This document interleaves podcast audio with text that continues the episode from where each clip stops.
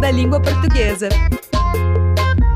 Você sabia que vários escritores brasileiros consagrados eram ou são formados em medicina? Autor de A Moreninha, um dos principais clássicos do romantismo brasileiro, Joaquim Manuel de Macedo se formou em medicina, mas não chegou a exercer a profissão. Outro médico da literatura nacional foi Guimarães Rosa. Ele, porém, ficou mais conhecido mesmo como diplomata e escritor. Sagarana, Grande Sertão, Veredas e Primeiras Histórias são algumas de suas principais obras. Já entre os autores contemporâneos, vale citar o cearense Ronaldo Correia de Brito, formado em medicina pela Universidade Universidade Federal de Pernambuco. Ele é o autor do romance Galileia, eleito o melhor livro de 2008 na segunda edição do Prêmio São Paulo de Literatura, que, nesta época, fazia a cerimônia de premiação do Museu da Língua Portuguesa.